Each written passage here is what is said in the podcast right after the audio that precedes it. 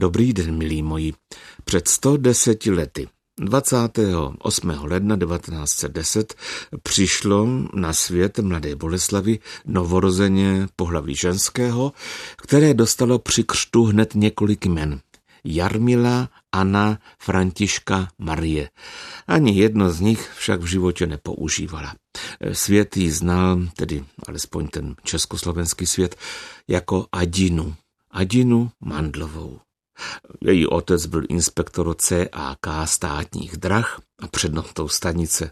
Malou Adinu, která měla ještě tři sourozence, rozmazloval, ale dopřál jí řádného vzdělání. Brzy však zemřel, rodina rázem schudla a matka se musela živit všelijak. Malá Adina kvůli své složité a odbojné povaze měla schování velké problémy.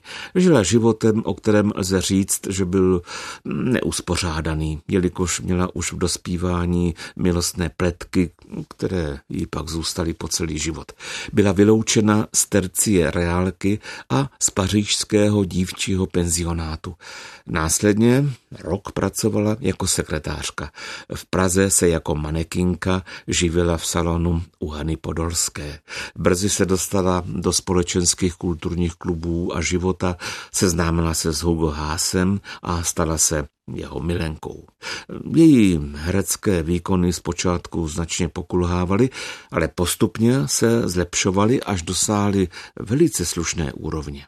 Její elegantní štíhlá postava, blondiaté, někdy také zrzavé vlasy, nádherná tvář, civilní projev a neokázalý smysl pro konverzační vtip se poprvé zjevil v malé epizodce manekínky v zapomenutelné komedii Děvčátko, neříkej ne.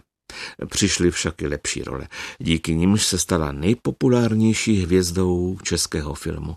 Zahrála si i s Voskovcem a Verichem ve filmu Svět patří nám, s Vlastou Burjanem ve snímku Ducháček to zařídí, vedle Otomara Korbeláře vynikla co by pacientka doktora Hegla, ale filmový divák si ji pamatuje především jako Zuzanu v kultovním filmu Kristián, za které už tou roli dostala národní cenu. Ve vztahu s hercem Vladimírem Šmeralem počala dítě, ale její partner ji přinutil jít na potrat, pak už žádné dítě neměla.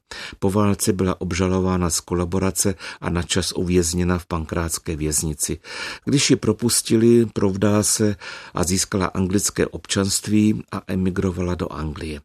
Ještě dvakrát se vdala, onemocněla tuberkulózou a věnovala se sochařství. V Anglii se několikrát stěhovala, poté žila střídavě nejenom v Anglii, ale také ve Švýcarsku, Spojených státech, Rakousku, Maltě a v Kanadě. V roce 1966 tehdy se díky nepřejícným kolegyním neuskutečnilo hostování v muzikále Hello Dolly v Karlínském divadle. Pak ještě přijela už jako stará nemocná vdova, vrátila se v roce 1991. Tehdy jsme měli s ní domluvený telefonický rozhovor do pořadu Trefa.